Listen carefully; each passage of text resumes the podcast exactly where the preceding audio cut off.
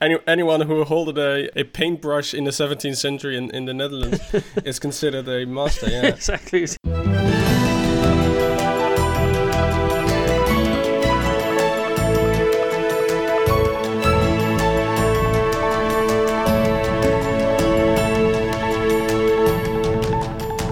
It's Friday, June the 17th, and this is the Dutch News Podcast, your weekly chance to catch up with what's been going on here in the Netherlands. I'm Gordon Darroch, Dutch News contributing editor, and also known in Ukraine as Golden Darov. And with me today are Paul, is Paul Peters, master student in civil engineering and podcast Tassendrager. First of all, I want to uh, want to say uh, that um, um, this was a terrible news week. Uh, Yes. the news got depressing and depressing and depressing. Yeah, d- everything's falling apart, basically. Everything is falling Yeah, You apart. can't fly anywhere. Uh, farmers are going to have to stop working. You know, it's, uh, yeah, every, They will have to be everything's kicked out of their bad, basically. lands. Yeah, everything Yeah, is th- falling there's apart. no beds if you're an asylum seeker or if you're a student. Um, uh, there's also not, not there's also not a desk available at the ICC if you're a, uh Brazilian uh, Russian uh, Yeah. uh, person. Yeah. so yeah, everything is falling apart. Uh, so stay tuned for this. Uh, for this. stay uh, tuned for the first uh, first part of the apocal- uh, apocalypse podcast. Yeah, yeah, indeed. uh, but first, let let's go to the job titles. Um, Gordon, or do I have to say Golden Darif? Uh, what, what what is that about? Yeah, this is uh, because um, last uh, week um, a Ukrainian website, I think, were reporting on a visit uh, to uh, Kiev by um, the foreign minister Wopke Hoekstra, um, and uh, I think what they did was they sort of translated his name uh, into Ukrainian or rendered it in Ukrainian script, um, and then kind of back translated it for their English language uh, Twitter feed, and it turned and turned it into like Vopka Gukstra, which kind of was kind of proved my theory that uh, Dutch names are indistinguishable from Star Wars names, basically. Could also be a a, a uh, James Bond villain name, actually. yeah, it could be that Um, as well. Yeah. No, there was uh, there was an awkward translation, and uh, Yeah. uh, But, yeah, but I can imagine that he got to Kiev and he spoke to Zelensky for the first time and said, "Come on, you, you- come on, what's your real first name? Nobody's called Vodka. come on, this is like you know, only characters in children's books have names like that." it can be real. uh, yeah, I think he, ha- he he gets that a lot outside of Friesland, uh, to be honest. Um, I mean, we, we also have that problem, right? I remember uh, uh, Muammar Gaddafi. Uh, his name was written down in like 20 versions or something. Nobody, Mm. nobody. Th- there was no consensus on how to write his name Yeah, because you know his name comes from a different language with a different script. Um, so yeah, I think uh, Dutch politicians finally have the same problem. We are finally counting on the world stage. So I think that is uh, that is uh, that is a good sign. it is kind of a reversal of the issues that we run, we run into when we try to, um, uh, yeah, like uh, translate uh, like Ukrainian place names into English. And uh, in the Yeah. past, we've historically we've kind of used the Russian names like Kiev and uh, and uh, Kharkov, and now we're gradually uh, switching to Ukrainian names like Kiev and Khark- and Kharkiv. Yeah, But, exactly. uh, it's, uh, and, and everyone's you know finding that quite hard going. So I can well imagine that uh, yeah, if, if if a guy with a name like Vodka Hoekstra turns up in your city, then uh, in your country, and you never encountered such ridiculous, outlandish names as we as are quite customary in the Netherlands, uh, yeah, then i you would struggle with it. So my sympathies with the is with the Ukrainians on this point. Even though they beat Scotland, uh, Even though they beat Scotland at football, yeah, I'm just Okay. about. I'm seeing the bigger picture here, Paul. Trying to, Okay. you know. Uh, in, in any case, so we've got to play them again quite soon in, in the in, in that wonderful tournament called the UEFA Nations League. So perhaps we, we, we've got a chance for revenge. uh, Yeah. Um, but meanwhile, you, you've become a Tassendrager or an assistente or something like this on this podcast. So how, how did that happen? So uh, yeah, this is about uh, VVD faction leader Sophie Hermans. Um, she uh, gave a speech this weekend at the uh, VVD party conference, of which we will hear more later in the podcast. Um, and um, yeah, in that speech, she talked about her her background. She wanted to. Uh, uh, um, yeah, she, she, she basically denied the claim that the only reason that she became a the faction leader, so the most important political, uh, the most important MP of the VVD party, uh, was that she had served uh, uh, Mark Rutte as uh, as as his uh, political assistant. Hmm. Um, yeah, what is a political assistant? It's something in between a spin doctor and a personal secretary, and someone that, you know, um, um, uh, remains in contact with uh, the media and with other MPs. So it is a very important job. Yeah. Um, uh, and and the impression is that she was. Um, she was given the the uh, first the, the, the position of an MP because she she uh, she had served him well, and uh, later she became the faction leader. And um, um, so she denied that. She said, "No, I'm not only the bag carrier of uh, of Mark Rutte. I'm just Sophie Hermans, and um, yeah, I have uh, I I I um, I got this job because Mm. I'm competent. Well, if you have to emphasize that you are very competent, then uh, then often you are not very competent. To be honest. Um, and then later uh, during the week, I believe it was on Wednesday, uh, she was in a debate with uh, Geert Wilders. And Geert Wilders asked her um, how long she was planning to stay on as Mark Rutte's bag carrier. And that, uh, for some reason, hit, an, hit a nerve uh, Yeah. uh, with her. And yeah, she basically started to cry in, in the middle Well, of not quite. Well, yeah, she was very close to bursting out in tears, but she she, she got very emotional. That Yeah. that was that was that was very clear. Um, so yeah, that reaction caused some ophef because you know is this genuine or is this uh, is this is she just acting? And Mhm. if you are you know the faction leader of the largest coalition partner partner, should shouldn't you have a thicker skin than this? I mean, Geert Wilders is well known for his uh, his his verbal attacks. Uh, Hmm. This this wasn't nearly um, as uh, severe as we are used uh, from him. Hmm. So yeah, it's it's uh, it caused a lot of uh, discussion on top of the discussion that we already had about her speech over the weekend. Yeah, but on the other hand, you know, yeah, I mean, there was a lot of discussion, but I was kind of interested that, I mean, what this comes down to is Geert Wilders is a bully. And we know he's a bully, and he spent 15 years in Parliament bullying people, and particularly bullying women.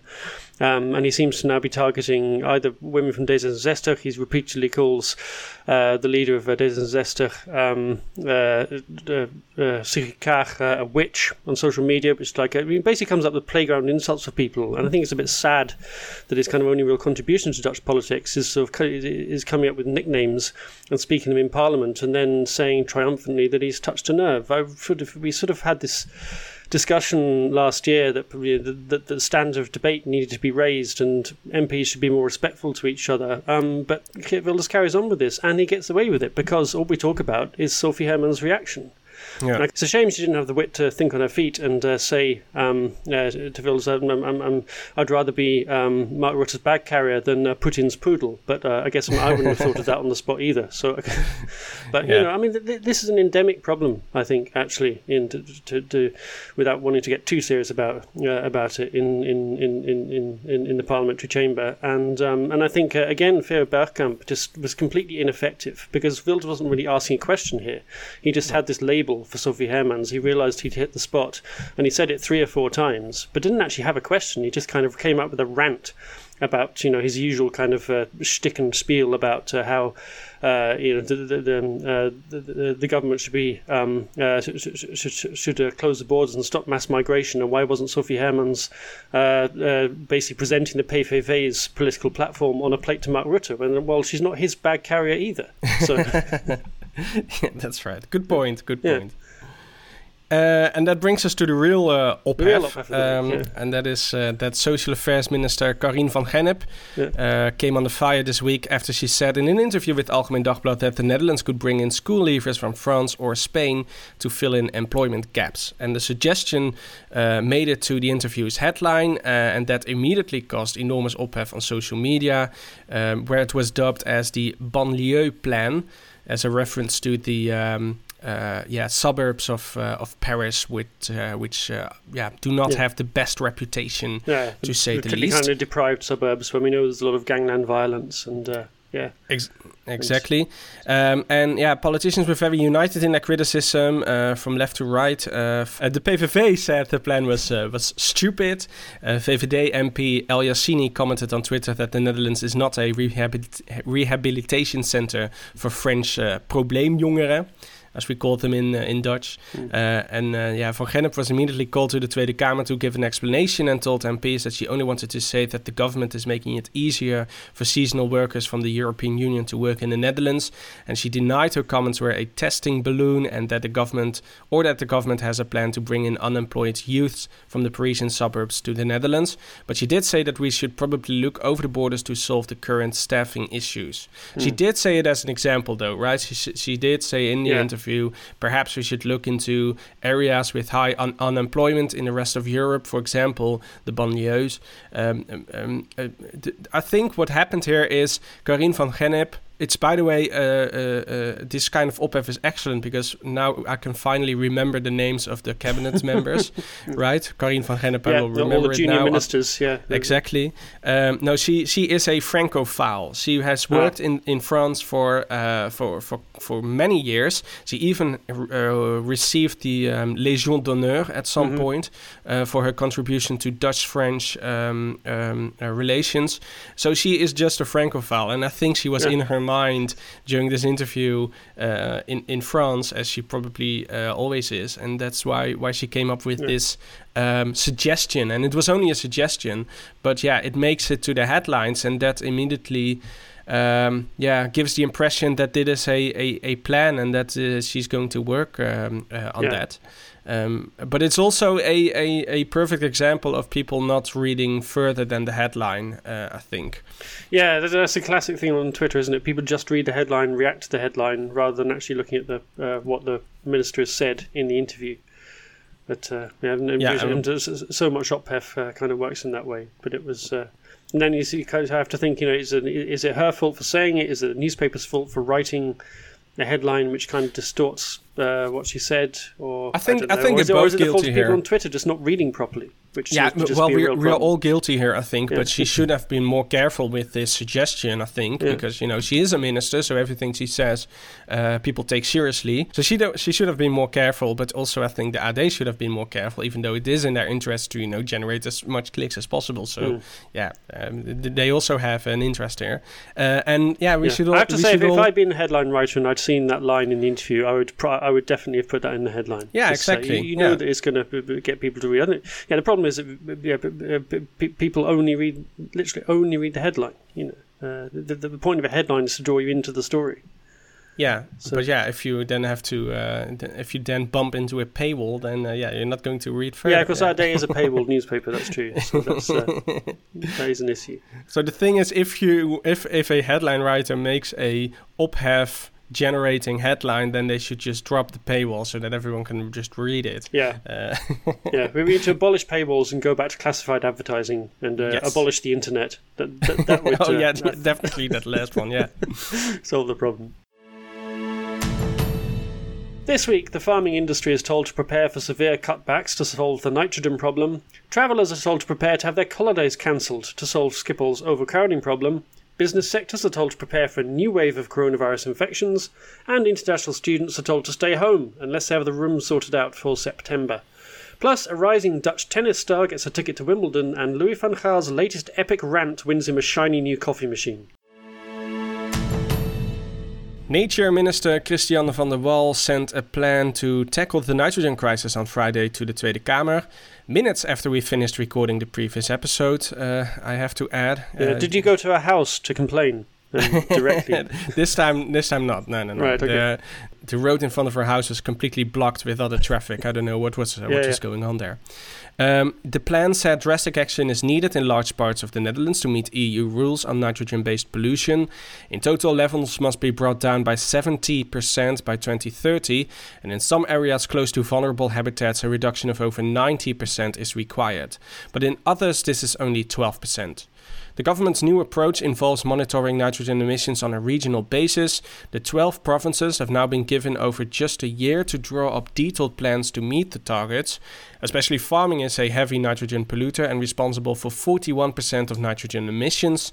Some farmers will be able to cut pollution or move their farms, but not all of them will be able to continue, Van der Wal warned, estimating that the amount of livestock needs to be reduced by 30%. Yeah. And the cabinet has allocated 24.3 billion euros to fund the plans. Yeah, And how did the farmers react? Were they kind of just quite um, um, yeah, reasonable and uh, understated and said, yeah, okay, uh, we've got a problem here, we need to fix it? Or did they um, send a convoy of tractors around her house to noise her up? Yeah, well, the latter. uh, and actually, on the same on this very same evening uh, that the plans were published, uh, the a group of angry farmers turned up at uh, at her house. Uh, they blocked her street with tractors, uh, and the minister briefly, yes, he came out. He spoke to them briefly. Um, the farmers offered her a letter on behalf of all the farmers of the Netherlands, but yeah, she she really urged them to leave because she said her children felt very threatened and they were shaking inside. Um, also, the police showed up. Uh, they just looked on on everything that was happening there, and mm. uh, uh, when everything was over, they said the the the, the atmosphere was uh, gemoedelijk or. Yeah, yeah, almost gezellig. Uh, but yeah, yeah, I don't think she. Uh, yeah. I don't think Friday night. Maybe they just all sat and had a beer together. Yeah, yeah. I don't think Minister van der Wallen would uh, qualified as uh, as such. Um, the protest was condemned by politicians and also by Farmers Association LTO, who said that demonstrators should not have violated the minister's privacy. And also elsewhere in Utrecht on Friday, another group of farmers showed up at an official visit of Agriculture Minister Henk Staghouwer. Uh, he had just left, but public officials that were still present were threatened by the protesters.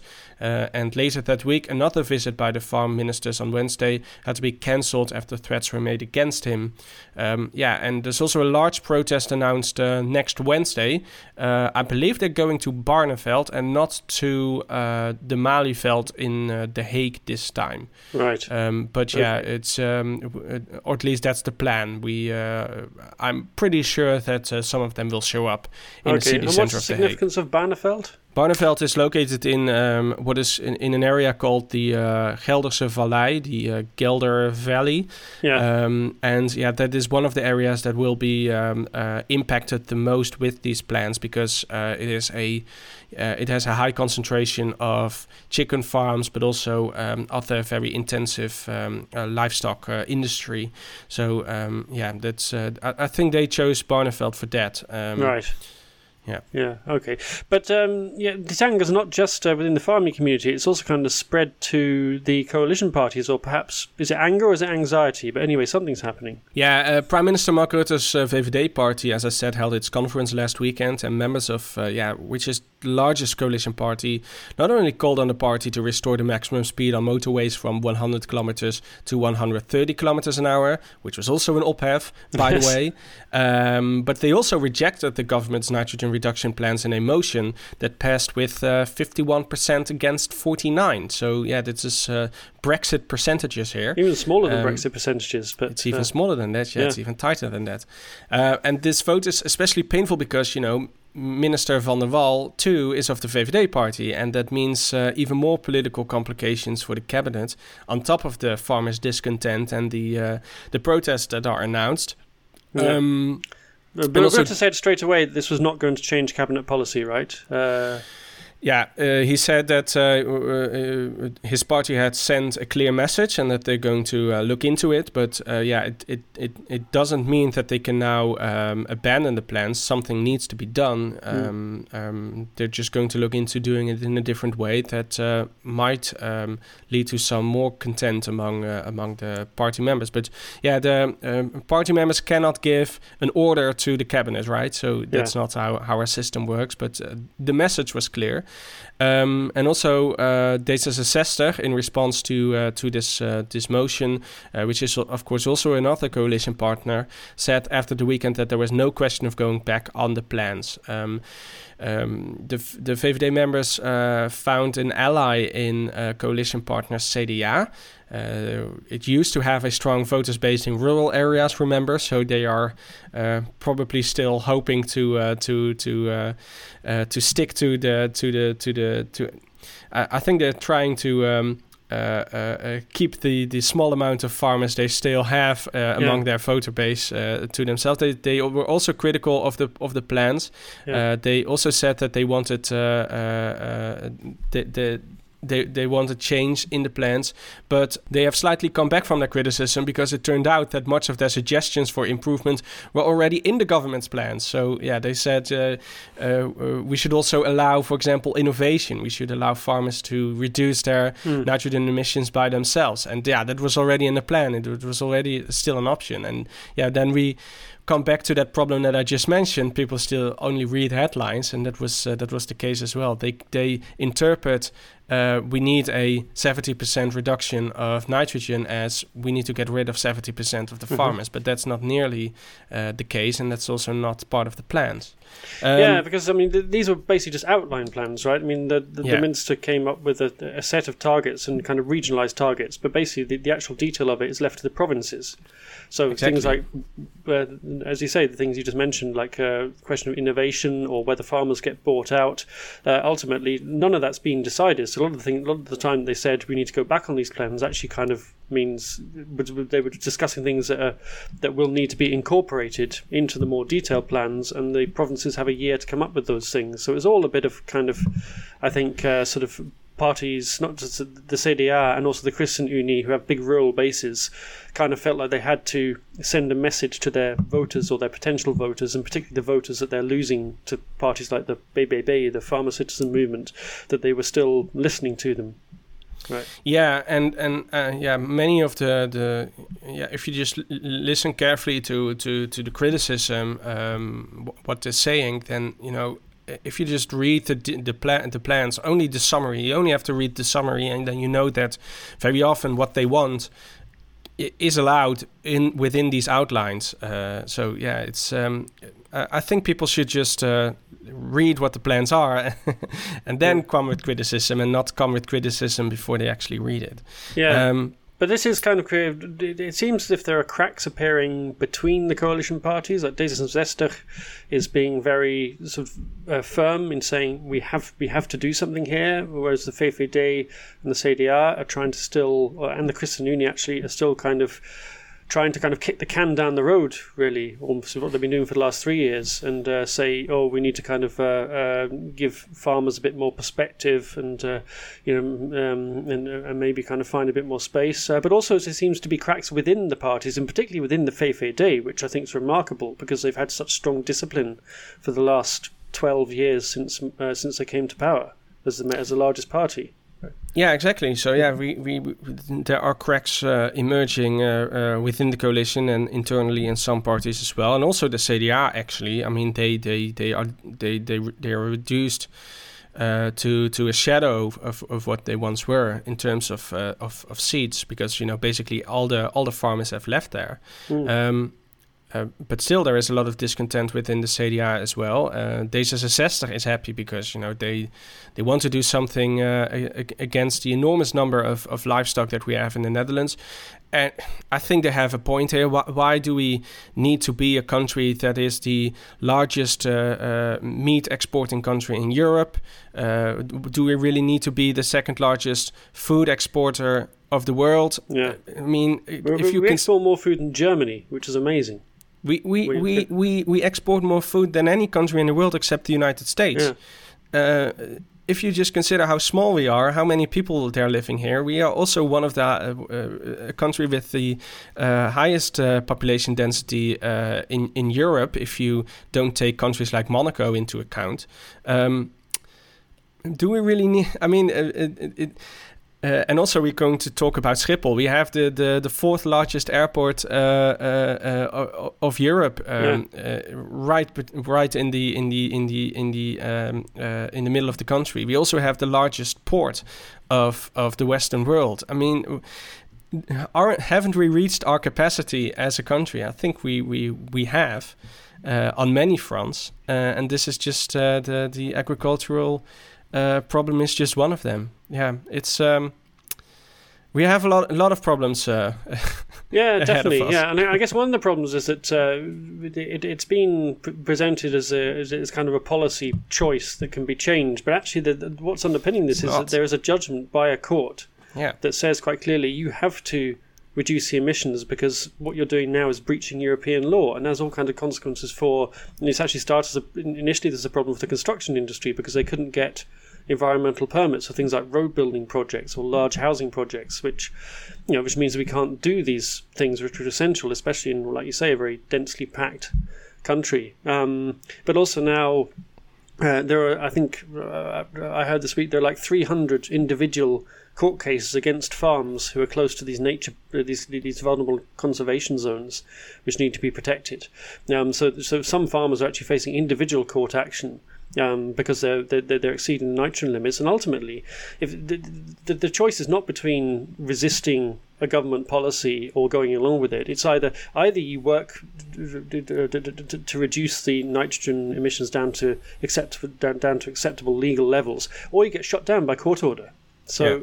And nobody's telling them this, which I yeah. think is actually pretty uh, alarming. Yes, uh, this is uh, definitely not the end of the story, and uh, to be continued.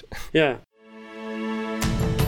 Speaking of things that just won't go away, coronavirus is back. It, had you missed it? No, not at all. No. no. We'd almost forgotten about it, actually, almost. But um, yeah, coronavirus hadn't forgotten about us, as Hugo de Jong would probably say, um, because infections are rising again. Three months after the restrictions uh, were lifted, uh, the number of positive tests rose by 64% in the last seven days. And of course, positive tests these days don't give you a complete picture because um, only older people and people who've got uh, vulnerable health conditions uh, go for tests if they get a positive self test. Uh, the public health agency, the RIVM, said all the signs were that a summer wave of infections was imminent or perhaps had already started. And other numbers also indicate that infections are on the rise. So samples from the sewage network tripled in 12 days to June the 6th, although the numbers have started to go down a little bit in the last couple of days.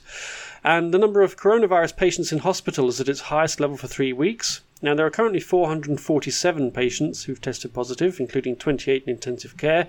So, in the grand scheme of things, these are low numbers, but if you look at kind of what we've had in the past, a doubling rate of every two weeks, that means in four weeks' time, if we continue this kind of trend, we might have like sort of 1,500 patients in hospital, which uh, would be not a great uh, development. The RIVM says the likely cause is two new strains of the Omicron variant, but there's no sign so far that they cause a more severe form of the illness. Okay, but you know, cases are rising, um, but I'm sure the government has a long-term strategy that uh, they can implement at any point uh, in order to reduce the uh, the number of positive infections, right? Yeah, they do. Yeah. Well, I mean, they sort of do. Actually, no, they don't at all. Um, it's uh, or a very kind of broad one. The, the, the, basic message from Health Minister Ernst Kuipers this week, he, unveil, he unveiled the long term strategy for tackling coronavirus, which we've all been eagerly anticipating uh, for several months. Um, and his basic message was um, it's kind of down to you guys to, to sort it all out yourselves. Um, yeah. And particularly, he wants what he called a sector based approach, which uh, means like uh, businesses like the catering industry, but also things like education, schools, um, uh, the healthcare, all to kind of come up with their own plans individually uh, to, to agree kind of their own rules and also come up with like what he called uh, maatregelen ladders, so ladders of measures. So hmm. I, I, guess you kind of gradually climb the ladder as um, infections get higher until you discover that your own sector plan is completely inadequate and the government has to step in and impose uh, uh, rules again all over again, which they can't do, of course, because they've abolished the law, the emergency yeah. law that allowed them to, uh, to, to, to bring in things like you know social distancing and um, and mask mandates. So what the government can actually do is is quite limited. And what Kuipers said was basically all they can they, they are going to sort of make plans to increase um, mass testing uh, over a period of six weeks, and also there will be preparations to give a fourth booster shot to people if if we get more infections. But it's all kind of you know very vague. There's no actual uh, timetable or, um, uh, uh or, uh, or, or, concrete plans to carry out any of this. It's all kind of let's wait and see what happens. Uh, even though the RIVM has already said that um, all the signs are that infections are on the rise again. Yeah, the the inactivity is uh, quite baffling, right? Especially because yeah. Ernst Kuipers was what was he? He was the he the was head, head of the, of the um, national patient the national patient distribution network was basically sort of organized the whole you know, shifting around of patients between intensive care units so that no individual hospital got uh, got a logjam. Hmm, yeah, uh, exactly. Yeah, we, we, we finally thought uh, Hugo de Jong is gone. We now have someone coming from healthcare, from someone who has, you know, worked in the outbreak management team, um, um, someone that, you know, has um, is, is, decisive. Yeah. Um, but yeah, that's uh, that's not uh, how we can describe him right now. I think. No, um, and he's also in, uh, set up a social impact team. So oh, yeah. as well as an outbreak outbreak management team that tells you um, how the disease is progressing. There's also there's now this social impact team that will tell you what the likely effects of um, any new measures are going to be. So basically, these two bodies are going to sit and argue with each other as soon as yeah. there's an increase in, um, uh, in infections, which is really what you want if you're if you're coronavirus, I guess, but uh, not much use to people who are actually at risk of getting sick from it. More poldering. Um, yeah. So, uh, how about the vaccinations? You just briefly mentioned it, but uh, is there some something more? Yeah, well, like Kuipers has said there are enough vaccines to give everybody a second booster dose at some point, but again, as I said, he hasn't actually uh, given any indication that he's planning to uh, to have another round of vaccines. At the moment, the boosters are only available if you're over 60 or you have a medical condition that compromises your immune system. Uh, but according or to or if you were initially vaccinated with uh, Janssen and Janssen. Oh yeah, yeah. In that case, uh, you can also have a well. then you get like a is that a first or a second booster? It's a third. It's jab. called a second booster. So, a second yeah. booster, isn't it? Yeah. Yeah. But it means you have because you need to have a third injection uh, for yeah. some countries that say yeah. you need three, need to have had three jabs. Yeah, um, yeah. Um, but uh, I mean, according to a survey by Hart from Nederland, anyway, the the, the kind of uh, support for um, uh, vaccination is going down. Only forty-seven percent of people are willing to get another uh, vaccine shot, uh, and roughly the same number said they definitely wouldn't. And in any case, less than two thirds of people have had their their first booster jab. Uh, never mind the second one. So yeah, so mm. because there's been so much kind of anti-vaccine rhetoric, and the government hasn't has kind of abandoned the. Uh, I think a year ago, uh, Hugo de Jonge, at least for all his faults, was saying very firmly, you know, vaccination is our way out of this crisis. Whereas now Kuipers just seems to be saying nothing about it, uh, even mm. though, you know, all the kind of medical evidence is that uh, keeping up to date with your vaccines is is the best way of is one of the best, most effective ways of uh, preventing mass infection or mass sickness anyway. Amsterdam Schiphol Airport announced on Thursday it will cancel hundreds of flights a day during the summer period because of a shortage of security staff and baggage handlers.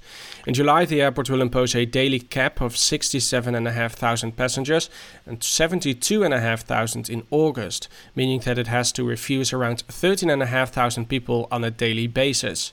Schiphol is forced to cancel flights because no airlines were prepared to voluntarily cancel some of their services on a significant scale. Schiphol will spread the cancellations proportionally over the airlines, and the measure means hundreds of thousands of travelers will have to make new holiday plans or book flights from other airports. Schiphol has been suffering from staff shortages since uh, the May school holidays, with enormous queues, delays, and long waiting times at the Dutch National Airport as a result. Travel agencies have announced they will sue the airport over the decision and demand compensation. And the Dutch Association for Travel Agencies, ANVR, fears that many travel organ- organizations could go bankrupt as a result of Schiphol's problems and decision to scrap hundreds of flights. Yeah, and it has um, said as well that uh, they're going to prioritize or mainly focus on people who are actually taking off from Schiphol, right? Because the, their argument is that most of the uh, the real problems in the queuing is uh, is the security checks uh, for people who are going through to departures. Uh, so, and they also want to keep transit passengers moving as much as possible, because obviously, if you, if a transit passenger misses their connection and they're stranded in Amsterdam, then that creates a whole set of problems. Whereas people who, at least if you cancel the flights of people um, who are leaving from Amsterdam, then you can tell them in good time. They don't turn up at the airport in the first place, and that uh, and, and, and, that uh, at least means you don't have a build up of um, uh, of passengers. I'm sure they have thought everything uh, through yes, very cause, well. because they've been thinking things through so well in the, for the last uh, couple of weeks, which is how we got into this mess. Yeah, exactly. Yeah, yeah. yeah. So um, yeah, it's uh, it's very disappointing, and I think a lot of people will uh, will have some problems uh, going to their holiday destinations. Um, I have to say, Schiphol is not the only airport that uh, suffers from these problems. Uh, Heathrow in London, for example, uh, has similar problems. Uh, Zaventem in Brussels too. Um, uh, some some airports in Germany. So it is a a Europe-wide problem. Um, but um, yeah, it's uh, it's it's very annoying for a lot of people. But at least people in Zwanenburg will be able to sleep better now. Yeah, but uh, that's true because Schiphol's also been told it has to um, cut 10% of flights a year um, from now on, doesn't it, as well? Because uh, in order to comply with uh, the noise pollution regulations. That's another Schiphol story they broke this week. So after years and years of um, uh, fairly unchecked growth by the airport, uh, they're now being told by the government they have to uh, scale back their activities because yeah currently there are 500,000 um, flight movements a day uh, at Schiphol mm. uh, which which means that uh, a plane lands or takes off every 30 seconds um, uh, to put that into perspective and uh, this this number of 500,000 needs to be reduced to 450,000 or perhaps 440,000. So uh, yeah, it's uh, it's a, it's a reduction of 10%. Yeah, noise pollution is is, is the main problem here. Uh, if you live nearby Schiphol, I mean they, they do everything they can, right? Uh, they they have they work with uh, different um, uh, configurations of of, uh, of uh, uh landing strips uh, throughout the day uh, to spread the the, the noise um, pollution yeah as much as possible. But yeah, if you live nearby the airport, and I even I live in Delft, and sometimes there's a, mm. a plane going over Delft that's going to land in in Schiphol, and yeah, you, you, you it, it is very loud, and I can only imagine how terrible it must be if you live, for example, in Hoofddorp or Amsterdam South, which is also yeah. nearby. I mean, I think living in Hoofddorp is just terrible generally, but um, uh, it would be slightly it, it less is. terrible yeah, if there weren't yeah. planes uh, flying over your head every five minutes. Yeah. Yeah. You could also argue Schiphol was there probably longer than you lived there, so you could have known that you're going to have experienced some some some noise from uh, from from aircraft that are flying over your house. But still, it is it is uh, it, it is of course very unpleasant um, to live there. I think. Yeah, sure, but um, it is infuriating for um, uh, people who haven't been on holiday for two years, but also people who've um, you know, who, who, travel or fly frequently for personal uh, or business reasons, or because you have family living abroad.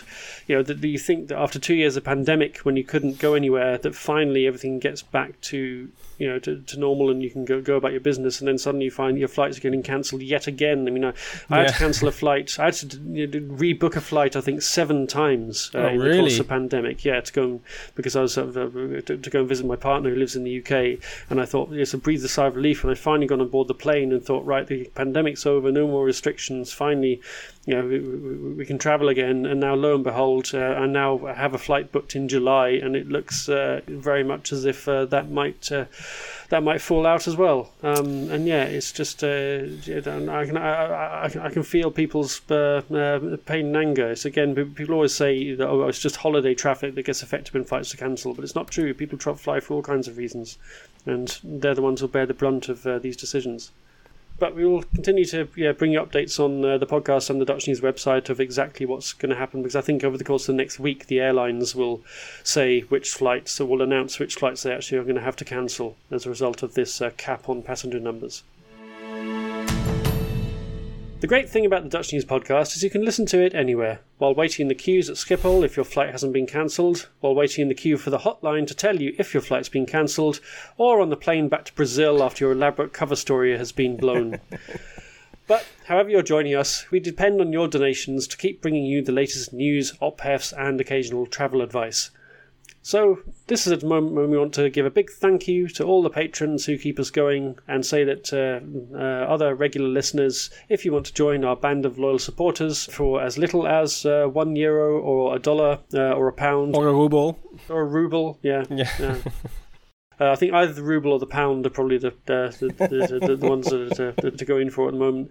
Earn yourself a shout out on the next podcast. Uh, go to www.patreon.com. That's p a t r e o n dot com slash Dutch News NL. International students have been warned not to come to the Netherlands in September before they've sorted out a place to live. The Volkskrant reported that universities in several cities, including Maastricht, Groningen, Eindhoven, and Delft, are facing a housing shortage next year. Well, in fact, they've been in a housing shortage for some years already. Yeah. And international students, who make up 14% of the student body, are often left stranded. Student housing monitor Kences said last year the Netherlands had a shortfall of 26,500 student rooms, including more than 5,000 in Amsterdam alone. So, uh, do we have some experiences from, from students? What, what, what are they saying? Yeah, some of the Dutch media have been uh, speaking to students about this. Uh, one American student in Utrecht uh, told the false Volkskrant it was like the Hunger Games. Uh, basically, she, she, where she um, she was trying to find a room, but she found that there were twenty other people um, uh, competing for the same room uh, every time. And of course, it doesn't help that um, a lot of adverts on Facebook say explicitly no internationals because Dutch students don't like living with foreign students. Some Dutch students don't like living with foreign students because of the language barrier or just for whatever reason. But anyway, they, they often post on Facebook they don't want uh, international students uh, as housemates. Another student from Germany said she'd been told to leave her room from July the 1st and was now looking ahead to spending the next month on a friend's sofa. And after that, she said, I don't want to think about what I'm going to do. and there have been other cases of students staying in hostels or tents or even ending up on the streets in the first weeks of the university year. I think uh, one student um, was uh, quoted and basically said, uh, I'm going to get to my course in Utrecht uh, one way or another, even if, even if it means kind of sleeping on the um, on the sofa of a, of a nice boy that I've met on the beach in Corfu. Although she won't be going to Corfu this summer because Schiphol's cancelled a flight. So exactly, there goes her plans. Yeah. so is the government doing anything? And this is probably going to be a rhetorical question, but is the government actually doing anything about this? Well, you may have detected a theme uh, in the news this week, um, and uh, which will lead you to the conclusion that uh, yeah, the government is uh, saying it's going to do something about it, but actual concrete plans uh, haven't really emerged.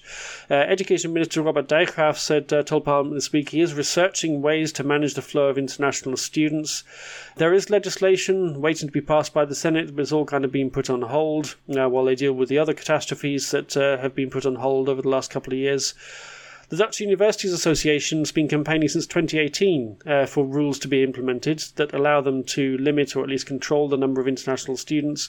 Uh, for example, by setting a ceiling on the number of courses that are taught in English. And they said, uh, I think partly reasonably. You know, it's, it's, logical for some courses to be taught in English uh, because you know, like things of a technical nature where all the work is done in English. But why would you teach a history course in English, for example?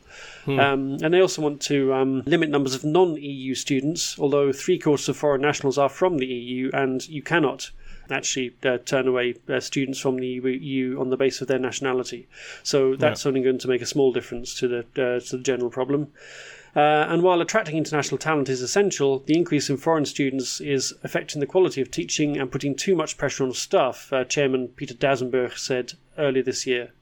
Mostly because um, um, Dutch teachers um, yeah, are not fluent in English, and yeah, yeah that uh, affects the quality of their teachings. Yeah, uh, if they all of a sudden is are forced to uh, yeah switch to the English language, but yeah, it's a real problem. But it's been a problem ever since I've been studying. I mean, uh, yeah. um, uh, uh, in Delft was usually one of the uh, university cities with the least housing problems. But I remember friends that went to Utrecht, for example, or Amsterdam, that uh, yeah were looking for a place to stay for over a year, and then uh, if they found something, then it was expensive as hell. So it's been a problem for many years now. And um, also in Delft, near the train station, you have something called the Student Hotel, mm. which sounds like a rip-off, I have to say. Yeah. Uh, if they had built this building, but for uh, you know decent student housings and not just someone who is uh, renting out these rooms uh, on a daily basis, I mean that would have already helped.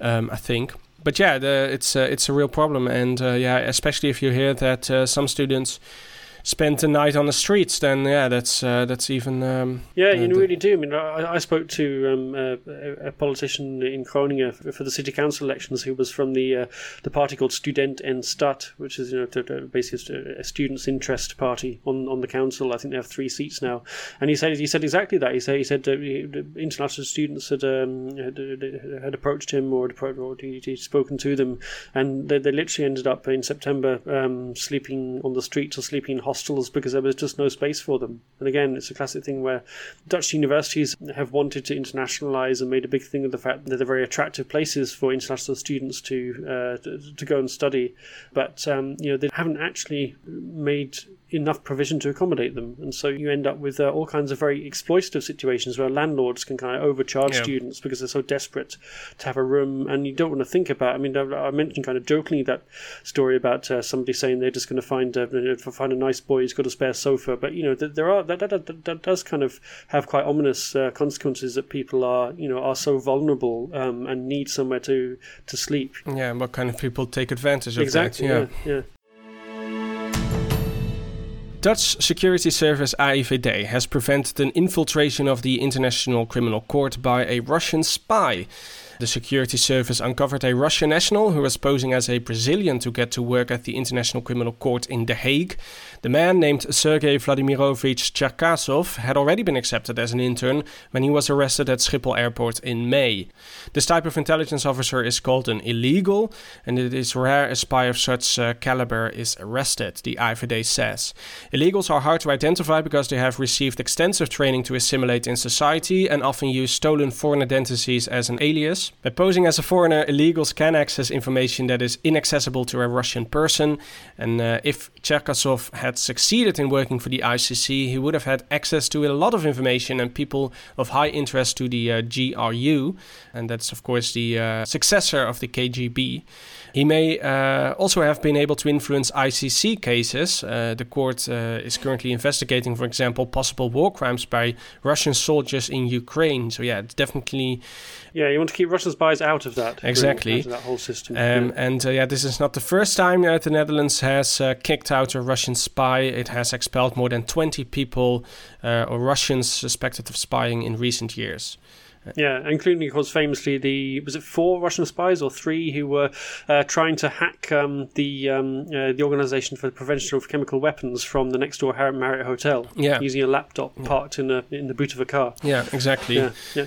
So there's been a lot of kind of fun Russian spy uh, stories in the Netherlands lately. Um, yeah, maybe we'll see a Netflix uh, series uh, uh, about the Russian spy community in The Hague uh, in the coming years. I think because you know we see so many Russian activities here in the Netherlands all of a sudden, and that has, of course, to do with all the international organizations that are based in The Hague, um, um, and also, yeah, the the Netherlands has, of course, a yeah, not so good relation with Russia since 2014, mm-hmm. uh, since uh, the downing of flight MH17, which is also a court case that is um, uh, going on in, in The Hague. I always confuse these uh, these tribunals, but is that also at the ICC or is it another? No, that's no, no that's bit, actually being um, heard in the Dutch courts. In fact, I think it's the High Security Court in uh, Schiphol. Oh, that's right. Yeah, it's not an international court. Uh, and also the AIVD or uh, one of the other security services had um, hacked into uh, a trolling farm, a Russian trolling farm, right? Mm. That uh, that had interfered yeah. with, for example, the American elections, presidential elections of 2016, yeah. I believe and the AIVD, it's it's it's kind of strange to be so open about this, right? It's it's almost yeah. as if please be careful, just not uh, reveal your your modus operandi. Uh, that's uh, that's important for for security services, but okay. Uh, but they they also included the background story of of this uh, this Russian agent, right? Uh, it it yeah. contained a lot of yeah fabricated details, but it shows how extensive these illegals work on their background story. Um, I have to say there the, at some points it is it sounds pretty amateurish. For example, he claimed to have been born and raised in Brazil, but he had somehow forgotten the Portuguese language. Yeah, but he'd gone back to Brazil and taken Portuguese language classes. Yeah, so that that sounds yeah, yeah, that sounds sounds a little bit uh, unrealistic. Uh, but no. they also he, uh, this this uh, person also had an online identity. It it had a Twitter account where it posted uh, critical tweets about Russia, for example. So yeah, they they uh, they have been working on his identity extensively. Yeah, and kind of cultivating it as well through experience. In fact, I think he'd gone to study at a Brazilian university, and uh, the, the, professor who actually wrote his reference to the International Criminal Court posted on Twitter this week and said that uh, he'd been his student for four or five years, and he'd been very, very convincing. And interestingly, he'd hardly ever mentioned Russia, even though because he was studying international law, the course did uh, mention Russia and Russia's activities, but he'd hardly ever talked about it at all. He'd, so he'd, he'd come across as um, somebody who wasn't really interested in, in, that aspect at all, and he'd end up written him, writing him quite a strong reference, uh, recommending him as a, as a very good uh, candidate uh, for the internship. When you read the backstory document, a lot of it it does seem quite kind of uh, amateurish in some ways, but I think the actual process of winning over people's trust and convincing them that you are, you know, um, a genuine person uh, is quite sophisticated. Yeah, and and yeah, to, to see at what lengths the GRU is going to uh, to make these illegals realistic. I mean, studying at, at Trinity College in Dublin and also graduating Yeah. from John Hopkins University in Baltimore. I mean, that's not something. Um, Yeah. that's That's the thing. It's not just he made up the story; he actually did these Yeah, things. yeah. So over a period of four or five years, he actually developed this personal history that you could check and verify. And you know, because I'm sure the, the first thing intelligence services did when they got wind of the fact, or the criminal court would have done to check his background, they would have actually gone to people. They would have checked out his personal history and said, "Did you actually study at these places? And are there people who can vouch for you?" And all these things existed because they'd been very carefully created this persona over a period of several years. Yeah. And he had also lived in Arlington, uh, Virginia, which is where the the Pentagon is is located Yes. near Washington D.C. So I, I wonder what he uh, what he has been doing. Uh, uh, uh, I mean, I do think there is a Netflix series in. Yeah. What was what was your favourite detail? I like the the fact that he he came up with a cover story for why he didn't like fish Yeah. because he said. if you follow um, our good friend and former colleague uh, Molly Molly Quell on Twitter, then she's done a very good thread picking out some of these highlights, and I would totally recommend that you read it. But uh, yeah, he came up with a story that he, he couldn't stand the stench of fish, um, even though he said uh, most Brazilians uh, adore everything that comes from the sea. Yeah, he was born into poverty. His mother had to, uh, you know, work very hard to earn a living, and she was a singer. So they went to all the bars and all the restaurants in, in Rio de Janeiro to sing and to earn some money. Um, uh, but but they were located near the harbor, and that's why uh, he hates the right. smell of fish because it reminds him of his terrible um, uh, youth. Uh, His terrible, non-existent, uh, poor upbringing. yeah, exactly. So that w- that was his uh, his explanation. Well, it all kind of got the feel of like being like a real life Turing test, really, isn't it? You've got to sort of spot the spot the deception. Yeah, yeah, yeah, exactly. Finally, to sports news, and we start with tennis. Because uh, Tim van Rijthoven has managed to bag himself a wild card for Wimbledon. As Tim himself said, almost no one had heard of him until uh, a week ago. But I did. Uh, then he, yeah, you had. That, that doesn't surprise me actually. Uh, in fact, in fact, do you know him personally. Um, well, I, I don't know him personally, but uh, yeah, I, I've seen him. So yeah, I, I, I, think I met him once or twice or something. Yeah, Yeah, yeah, because he's from your hometown of uh, Roosendaal. exactly. Yeah. And uh, yeah, but uh, the, the last weekend uh, he um, he had a sensational victory in the Rosmalen Grass Court tournament. He went all the way to the final and then defeated the world number one, Russia's Daniil Medvedev, in straight sets. That uh, pushed him 99 places up the world rankings to 106th. And the 25 year old then got a phone call on Tuesday to say that after intensive lobbying by his management, uh, he had been given one of the eight cherished wildcard places at the Grand Slam tournament in London. So he got kind of the golden ticket to Wimbledon. And he said, even if I lose in the first round, I can say that I've stood on the court at Wimbledon. The holy grass. The holy grass, yeah. Uh, well, his, his his opponent in the final, Medvedev, will not be at Wimbledon this year because uh, his countrymen are too busy committing war crimes in Ukraine. So the Lawn Tennis Association have decided that they're not welcome. But because of that, the ATP, tennis's governing body, has decided not to award ranking points for the Grand Slam tournament. So. Boos for the uh, for the ATP there Yeah. for um uh, for, for, for caving into Putin. Yeah, yeah, yeah, exactly. And there was also another Dutch uh, person going to the uh, Wimbledon uh, tournament, right? Yeah, Botic van der Zandschulp is also in good form. He's uh, he's playing in uh, the classic Wimbledon warm-up tournament at Queen's Club in London, and he's got to the quarterfinals where he's taking on Spain's Alejandro Davidovich uh, Fokina. And uh, good luck to whoever's doing the commentary on that match between those two players. Exactly. Yeah, yeah, yeah. I stole that joke from Richard Osman, by the way. I've got to say that. well, credits where credits are due. So uh, uh, Van der Zandschulp hasn't qualified yet for the for the Wimbledon tournament, but he's uh, he's on his way to, right? Yeah. Well, he's in good form certainly. So uh, yeah, uh, I think that is one of the qualifying tournaments. I can't remember how many places there are from Queens, but getting to the quarterfinals is uh, is pretty good. So uh, yeah, we should uh, we should get some uh, some strawberries and whipped cream. Uh, uh, we should stockpile on that because uh, yeah, we will Yeah, eat plenty of that uh, in the coming weeks, I think. if if the uh, farmers aren't uh, too busy uh, driving their tractors to the minister's house. But that's not the only news in Dutch tennis this week, right? No, because in more serious news, uh, a senior tennis coach has been arrested and questioned on suspicion of sexually assaulting two professional players. Uh, the coach hasn't been named, but NOS said he was a former player who'd been ranked in the top 100 during his career. Both his alleged victims are men. Their lawyer, Annemiek van Spanje, said they'd not taken the decision to go to the police lightly because it's uh, the, the high profile of the case and the likelihood of publicity, but they wanted to prevent other young tennis players from becoming victims of abuse. And his club also said they've been working with um, young players and uh, promising potential professionals or amateurs quite intensively until a month ago when the police investigation started. Yeah, so uh, yeah, another episode in this long string of, of sexual abuse stories that we've seen in sports unfortunately. Yeah, yeah. This is a thing I think has become coming to light more and more in sport. We've seen it in gymnastics yeah. in the last year. And there's hockey been a lot of abuse and, cases. Yeah, yeah, hockey, yeah, and there's been talk as well. I mean, not so much in the Netherlands, but elsewhere. Ice dancing now. They're talking, I think, of, even of having a, a minimum age for, for ice dancing at the Olympics because there is so much for potential for abuse for you know promising young competitors. Yeah. But we need to talk about my favorite uh, sport event, the Nations League. What's that I'm all about? So. Yeah, yeah. Uh, the UEFA Nations League is still grinding away. Um, no one really knows why or what it's about, but the Dutch national team is doing quite well, so uh, I guess we should be glad of that. They won three of their four matches in League A, Group 4 so far. uh, could have been four out of four if Memphis Depay hadn't missed a last minute penalty against Poland on Saturday after the Dutch come back from 2 0 down. But uh, he went from villain to hero last Tuesday in the match against Wales, where he poked in a last gasp winner after Wales had equalised in injury time, which is actually a carbon copy what happened in the away game in Wales, where Wout Weghorst scored in the last minute uh, a week earlier. So Wales have lost twice in injury time to the Dutch in the last week, which serves them right because they beat Ukraine. So yeah, I have no sympathy. No, that's right. They deserve this uh, this loss. And Louis van Gaal uh, caused some uh, ophef after the game against Poland, didn't he?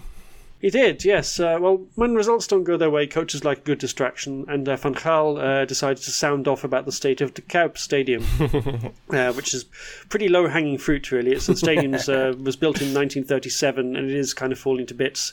Feyenoord wanted to move, but they didn't have the money to build a new stadium next to the Maas, so they're stuck with De Kuip. Basically, Van Gaal said, uh, although the stadium had the best pitch in the Netherlands, the facilities left a lot to be desired. Uh, or to use the exact words of Louis, he said it was allemaal oude troep, which I think you can translate as a load of old crap. Um, his basically his specific complaint was that he had to give his halftime team talk in the gym, and uh, half the players were standing behind him, and also all there was um, by way of um, uh, facilities was uh, a table and a pot of coffee. So he said basically it was up if it was up to me, we wouldn't come here anymore. But um, I'm just the national team coach, so I don't have any say in the matter. and sure enough, the KNVB, who do decide these things, said uh, it was a no go. Uh, they need to have other stadiums other than the Amsterdam Arena to play in. Uh, they need to have other stadiums that are fit for tournament football, although the Kuip isn't really. So there's no question of abandoning Rotterdam. Plus the fact that the team actually has a pretty good record in De Kuip. They haven't lost there in the last 30 matches, including a 19 match winning streak that ended with that draw against Poland on Saturday. Mm. But the ophef did have a happy ending. Uh, because when Van Gaal turned up for Tuesday night's game against Wales, he found a brand new espresso machine and a note saying, Dear Mr. Van Gaal, we hope this coffee is more to your taste. Very good, very good. Yeah, yeah. I mean, it is um, it is a very old stadium. It's too old, and yeah, it should have been replaced many years ago. But I mean, yeah, Feyenoord fans are very sensitive about this. And uh, when uh, a couple of years ago it was announced that uh, there were serious plans to to build a new stadium, uh, yeah, it caused a lot of uh, backlash and a lot of um, protest and uh, and re- and, and resistance. Yeah, and one of the directors had basically quit because he was getting so many threats at home. He getting visits at home from the fans. So exactly, yeah, yeah, yeah. So um, yeah, yeah. I wonder how many Feyenoord fans are also farmers. Uh, Hopefully not too Seems to be their kind of stock in trade. Yeah, yeah. We should be worried about our fountains then. I think. That's all we have for you this week. This podcast is a production of Dutch News, which can be found online at dutchnews.nl. We will include links to everything we've talked about today in the liner notes, and you can get in touch with us by email to podcast at dutchnews.nl. If you want to help us out, please subscribe to the podcast and leave us a rating. And if you can afford anything, if you once you've had your flight refunded and uh, you've paid your energy bills, uh, please do think about backing us on Patreon at patreon.com slash dutchnewsnl. You'll earn yourself a shout out on the podcast, our eternal gratitude, and, um, well, not much else really. uh, but we will be very thankful. My thanks to Pal Peters. I'm Gordon Darroch, and we will be back next week.